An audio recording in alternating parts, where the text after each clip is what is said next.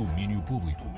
Bem-vindos ao resumo do dia. Sou a Teresa Vieira e trago os destaques do domínio público desta quinta-feira, que é o segundo dia do Festival Emergente no Music Box, festival que leva uma série de novos projetos da música portuguesa ao Music Box ao longo de três dias. E para hoje, Carlos Gomes, o diretor artístico do festival, deixa-nos o programa. Dia 28 de dezembro abrimos com Falso 9, foram a banda premiada com o melhor projeto musical em 2021.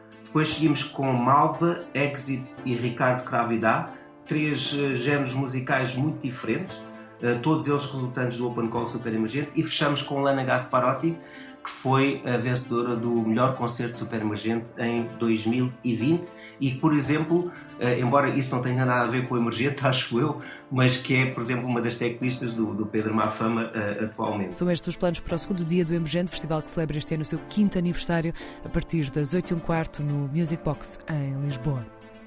E nos cinemas, hoje temos uma estreia Antena 3, Viagem ao Sol, documentário de Ansgar Scheffer e Susana Sousa Dias. Viagem ao Sol é um filme que conta a história de crianças em situação de conflito, a partir do testemunho de austríacos que, ainda crianças, no pós-Segunda Guerra Mundial, foram enviadas para Portugal.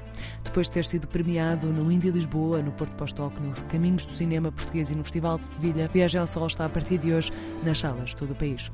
Mas temos mais. Chega hoje às salas o novo filme de Taika Waititi, o próximo a marcar ganha, a nova comédia do realizador de Thor, Ragnarok e Jojo Rabbit. Desta feita, convidou Michael Fassbender para interpretar o papel de um treinador holandês responsável pela pior seleção do mundo, a Samoa Americana.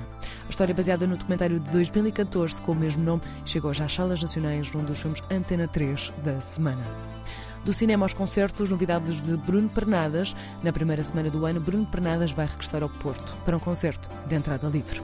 Olá a todos, o meu nome é Bruno Pernadas e é com muito contentamento que vos informo que estarei a tocar no Teatro Rivoli no Porto, dia 5 de janeiro às 9 h quarto.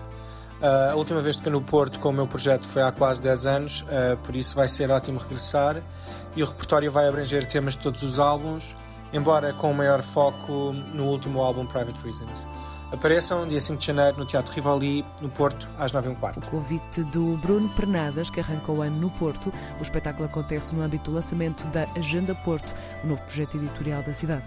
Marquem na agenda dia 5 de janeiro Bruno Pernadas ao vivo no Teatro Rivoli, num concerto de entrada livre, mediante levantamento de bilhete no local, no próprio dia. Domínio Público.